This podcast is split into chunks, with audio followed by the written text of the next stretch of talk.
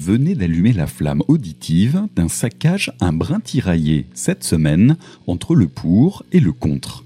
Dans le vaste paysage des musiques extrêmes, et plus précisément dans la vaste fraction que j'ai choisi de mettre en avant, on est souvent tourmenté dans le difficile choix du cœur ou de la raison, dans le complexe choix de la violence ou de la joie, ou dans l'inextricable choix de la douceur ou de l'obscurité. Si on voulait faire simple, on est souvent face à deux équipes. L'une qui nous veut du bien, à travers une aura énergique, lumineuse ou encore festive, et l'autre qui nous enfoncerait bien la gueule au fond d'un trou à travers une ambiance de mal-être, de dépression ou encore de tristesse. Malheureusement, ces deux visages sont souvent aussi qualitatifs l'un que l'autre, et n'oublions pas qu'une musique est puissante, non pas parce qu'elle nous donne le sourire, mais parce qu'elle arrive à nous transmettre des émotions. Et ça, ça vaut autant pour l'euphorie que pour la dépression. Alors, voilà le dilemme qui pointe le bout de son nez. Faut-il choisir son camp entre la team ici tout va bien et la team tiens, goûte, ce sont mes larmes Force est d'être raisonnable et de se rendre à l'évidence qu'il n'y a pas de réponse simpliste à cette question. Et c'est pourquoi, cette semaine, on va naviguer sur les deux terrains, quitte à finir par s'échouer sur l'une des deux rives. Après, Libre à vous de choisir votre camp si cela vous fait plaisir, mais sachez que rien ne vous y oblige bien sûr. On va commencer sans se tirer une balle dans le pied avec la formation Crip Trip, car avec un nom comme ça, évoquant aussi bien la mort que le voyage, on se dit qu'on va être entre de bonnes mains. Au programme, un rock 70s savoureux et sucré, bien décidé à nous bercer du soleil texan et des ronflements des grosses cylindrées je vous ai volontairement choisi un titre au chant plutôt absent, mais à la dynamique resplendissante. Ce titre se nomme Earth Slave et ouvre leur album de 2018 Rootstock. Une entrée en matière aussi délicate que déterminée, enfin comme dans tout saccage, bien décidé à mettre les formes.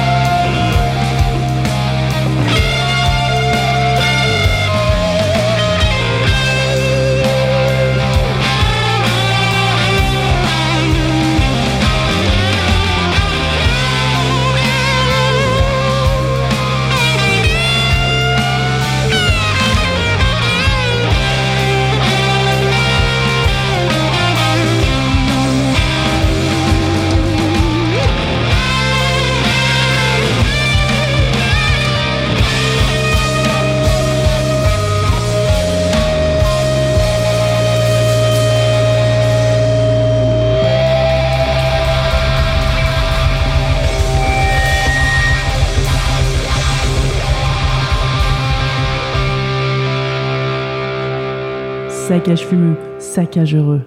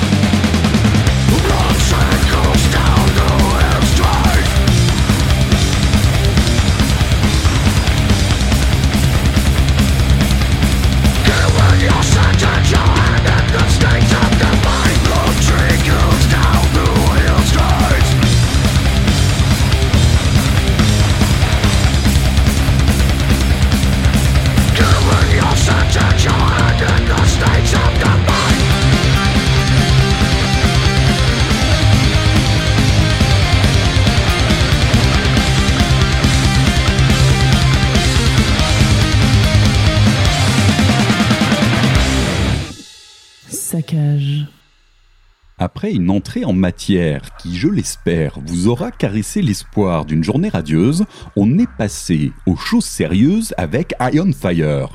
Le titre, Snake for the Divine, issu de l'album du même nom sorti en 2010. Juste pour présenter la dualité qui est également bien présente parmi les musiciens, ici avec l'exemple de Matt Pike qui, quand il ne s'envole pas avec le cultissime stoner de Sleep, aime à réveiller des instincts plus primitifs avec cette formation définitivement plus abrupte et plus incisive.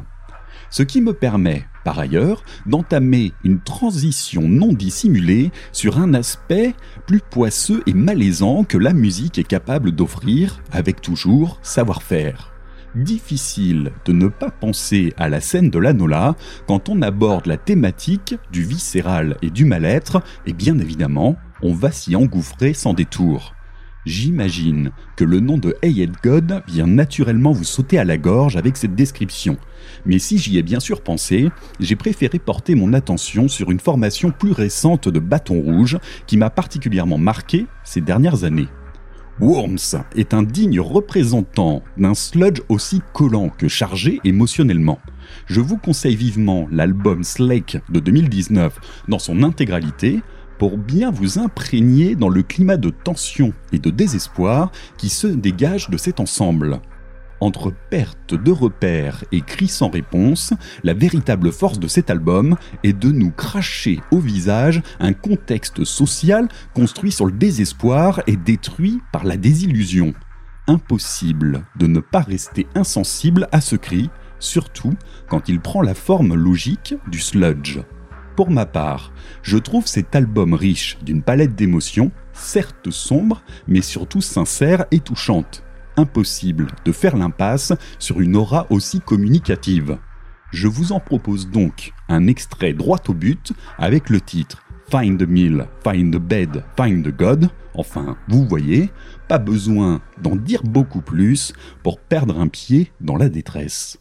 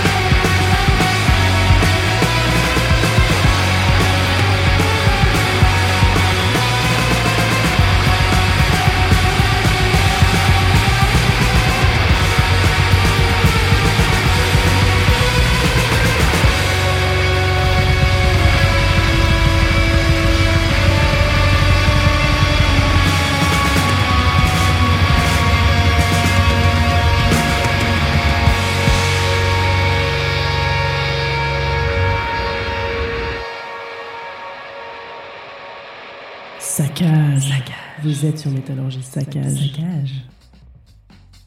Retour sur un terrain plus aérien, mais tout aussi riche, avec la formation post-rock irlandaise God is an Astronaut et son dixième album, quand même, Ghost Tape 10. Le titre, Burial, livre une véritable plongée en apesanteur dans un univers qui s'épaissit et s'intensifie à mesure que la composition se développe. Rien d'étonnant de la part de la formation irlandaise, mais toujours aussi efficace. L'album se déploie remarquablement entre ambiance enveloppante et montée en puissance, et nous guide dans un dédale d'émotions tout en sachant garder le cap. Pas de souci à se faire ici-bas, vous êtes entre de bonnes mains et bien guidé sur le bon chemin. Il ne vous reste plus qu'à profiter du voyage et être attentif aux variations du décor sonore. Entre de bonnes mains toujours, on va s'intéresser maintenant, et également dans les prochaines semaines à venir, à une formation culte en provenance directe des 70s. Ne cherchez pas pourquoi, mais c'est toujours avec un immense plaisir que j'aime sortir de ma collection les trois premiers vinyles des Américains de Blue Oster Cult. Le temps de souffler le peu de poussière qui a eu le temps d'imprégner les sillons et de les faire tourner sur la platine, et je m'imprègne à corps perdu dans ce parfait début de carrière. Blue Oyster Cult, Tyranny and Mutation et Secret Treaties, sortis respectivement en 72, 73 et 74, marquent à mon sens le meilleur visage de la formation adepte de la secte de l'huître bleue. Certains nomment cette période la période black and white en relation directe au visuel noir et blanc de ces albums, mais surtout pour cette aura musicale particulièrement ancrée dans son époque qui viendra à se muer par la suite au gré des saisons, au gré des époques. Quoi qu'il en soit, ce sont sur ces trois albums que je vais me concentrer, ceux qui datent d'avant le succès commercial de la formation et ceux qui datent d'avant les Don't Fear the Reaper et autres Godzilla que vous devez déjà avoir à la bouche. Ça sera pour une autre fois. Quoi qu'il en soit, si le riffing de Balour est déjà bien présent sur le premier album éponyme, avec notamment l'indispensable Cities on Flame with Rock and Roll, c'est plutôt sur le visage posé que j'avais envie d'attaquer la question. En toute honnêteté, lancer un album comme celui-ci, c'est entamer une balade dans une autre époque, sans pour autant avoir pris une ride, et avoir l'assurance qu'il n'y aura pas de fausses notes, c'est solide et toujours ultra efficace. Alors on y est, je vous propose la balade Then Came the Last Days of May, qui a retenu toute mon attention lors de mes dernières sessions d'écoute et qui démontre à merveille toute la bienveillance que la musique peut vous souhaiter, à travers une construction aussi chaleureuse que paisible. Il me semble évident qu'on joue ici dans la team RAS Tout va bien sous le soleil de mai et qu'on ne demande que ça à l'écoute de ces notes langoureuses. Reste néanmoins l'ombre d'un piège caché au détour des paroles, mais on va laisser cela de côté pour le moment et se laisser embarquer à bord d'une vieille Ford louée.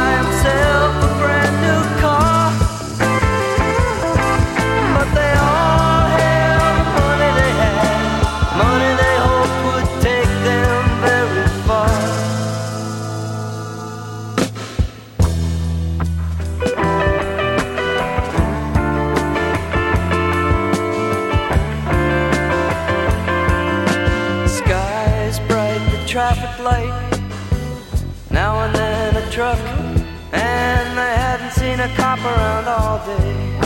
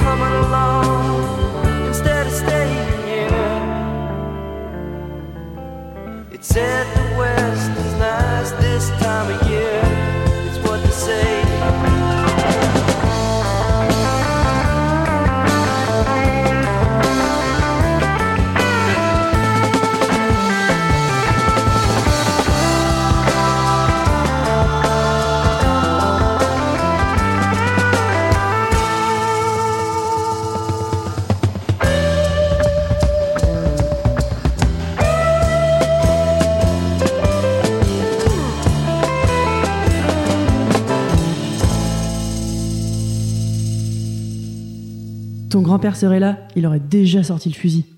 Ou. Saccage.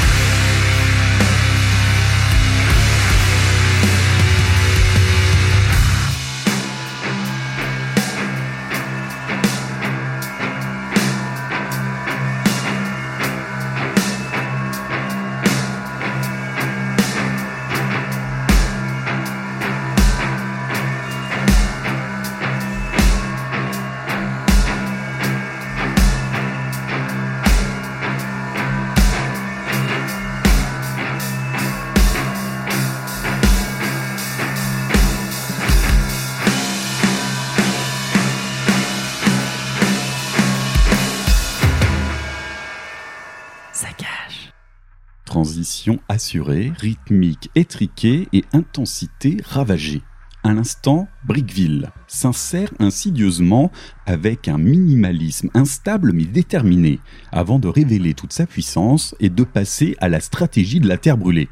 À l'image de la photographie illustrant leur dernier album, Quel, un dos visiblement chétif et malmené, la formation belge déroule une ambiance d'abord fragile, ensuite puissante. Ce titre, Acte 12, est simplement une métamorphose musicale, capable de nous poser un contexte pour mieux le modeler par la suite. Il y a clairement du savoir-faire dans cette construction, et si cela vous a parlé, l'album est vraiment à vous conseiller. Autre métamorphose à venir, avec la formation japonaise Kikagaku Moyo, qui va prendre le soin d'opérer différemment dans un contexte opposé avec le titre Dripping Sun, issu de l'album Masana Temple, sorti en 2018, l'ambiance pose d'abord les contours d'un rock psyché chaud et énergique avant d'en prendre le contre-pied et de reposer le tout dans un espace très intimiste.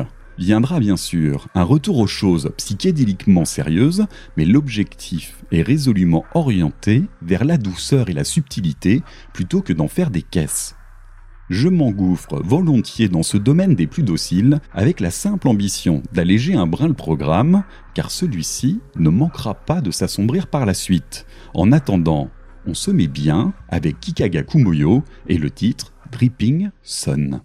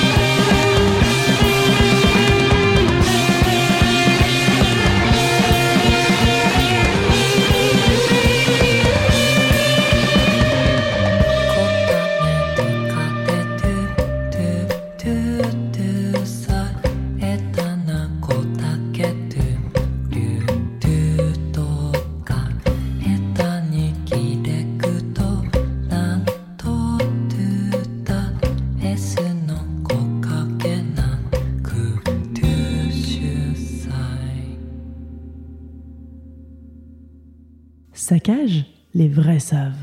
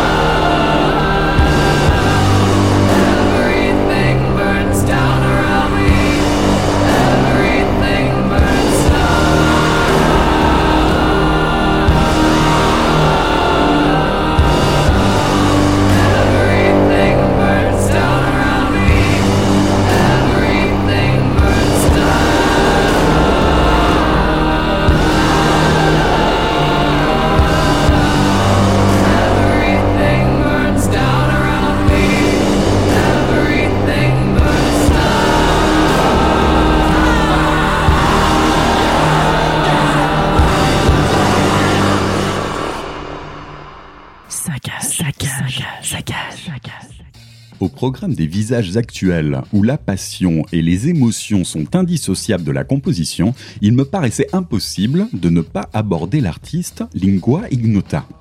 Parfaite incarnation musicale de l'expression avoir les nerfs à vif, l'américaine oppose ici à merveille le classicisme et le lyrisme envers la saturation et les hurlements. Un pont parfaitement assuré entre deux mondes, comme pour en créer un nouveau à partir d'un déchirement assourdissant. Nul doute que son très prolifique catalogue saura en captiver autant qu'il saura en déconcerter. Mais pour ma part, l'album Caligula de 2019 mérite vraiment qu'on s'y attarde, quitte à y laisser quelques plumes. C'est à partir de celui-ci que je vous ai tiré ce titre, Mes Failure Be Your Nose, qui déploie et expérimente un large panel de sonorités dont l'énumération me semble parfaitement inutile, tant il vous faudra surtout retenir ce que ce morceau vous aura évoqué personnellement. Alors à votre avis, Lingua Ignota vous veut du bien ou vous veut du mal? Je vous laisserai le soin de vous faire votre propre avis sur la question. Vient maintenant le moment de se quitter, et pour fermer la parenthèse sur ce que peut bien nous vouloir la musique, j'ai fait le choix de vous proposer un titre de Saint-Vitus en version live qui montre que l'on peut aborder les questions les plus sombres tout en proposant un visage des plus enjoués. Le titre Dying Inside, originellement paru en 1986 sur l'album Born Too Late, n'est pas vraiment un hymne pour courir dans les champs de blé on s'enlise plus spécifiquement dans la détresse de l'addiction et de la perte de soi. Et on n'a clairement pas affaire à des poseurs, ça sent le vécu et la sincérité à n'en pas douter. Par contre, et d'où le choix du live, aussi imparfait puisse-t-il être, Saint Vitus est également un monstre de scène qui est capable d'aborder des thématiques graves tout en affichant un énorme sourire et en tartinant généreusement du riff à n'en plus finir. La dernière fois que je les ai vus, j'ai été particulièrement marqué par l'enthousiasme de la formation, Dave Chandler en tête, qui montrait très clairement qu'il n'était pas là pour se faire chier ou s'embourber dans une pseudo-déprime à la mort moelle mais bel et bien pour prendre leurs pieds sur scène et en foutre partout. À la bonne heure, c'est une option qui me plaît bien. Ne fermons pas les yeux sur les sujets graves, mais après tout, faisons en sorte de passer un bon moment. Je vous propose donc de nous quitter sur une note aussi négative que positive avec le titre Dying Inside de Saint Vitus, enregistré en 2013 et édité sur le Live Volume 2 de 2016. Il ne me reste plus qu'à vous souhaiter une bonne semaine. Je vous donne rendez-vous la semaine prochaine pour la suite du saccage. D'ici là, prenez soin de vous et ne vous sentez surtout pas obligé d'avoir à choisir entre le pour et le contre. Thank you.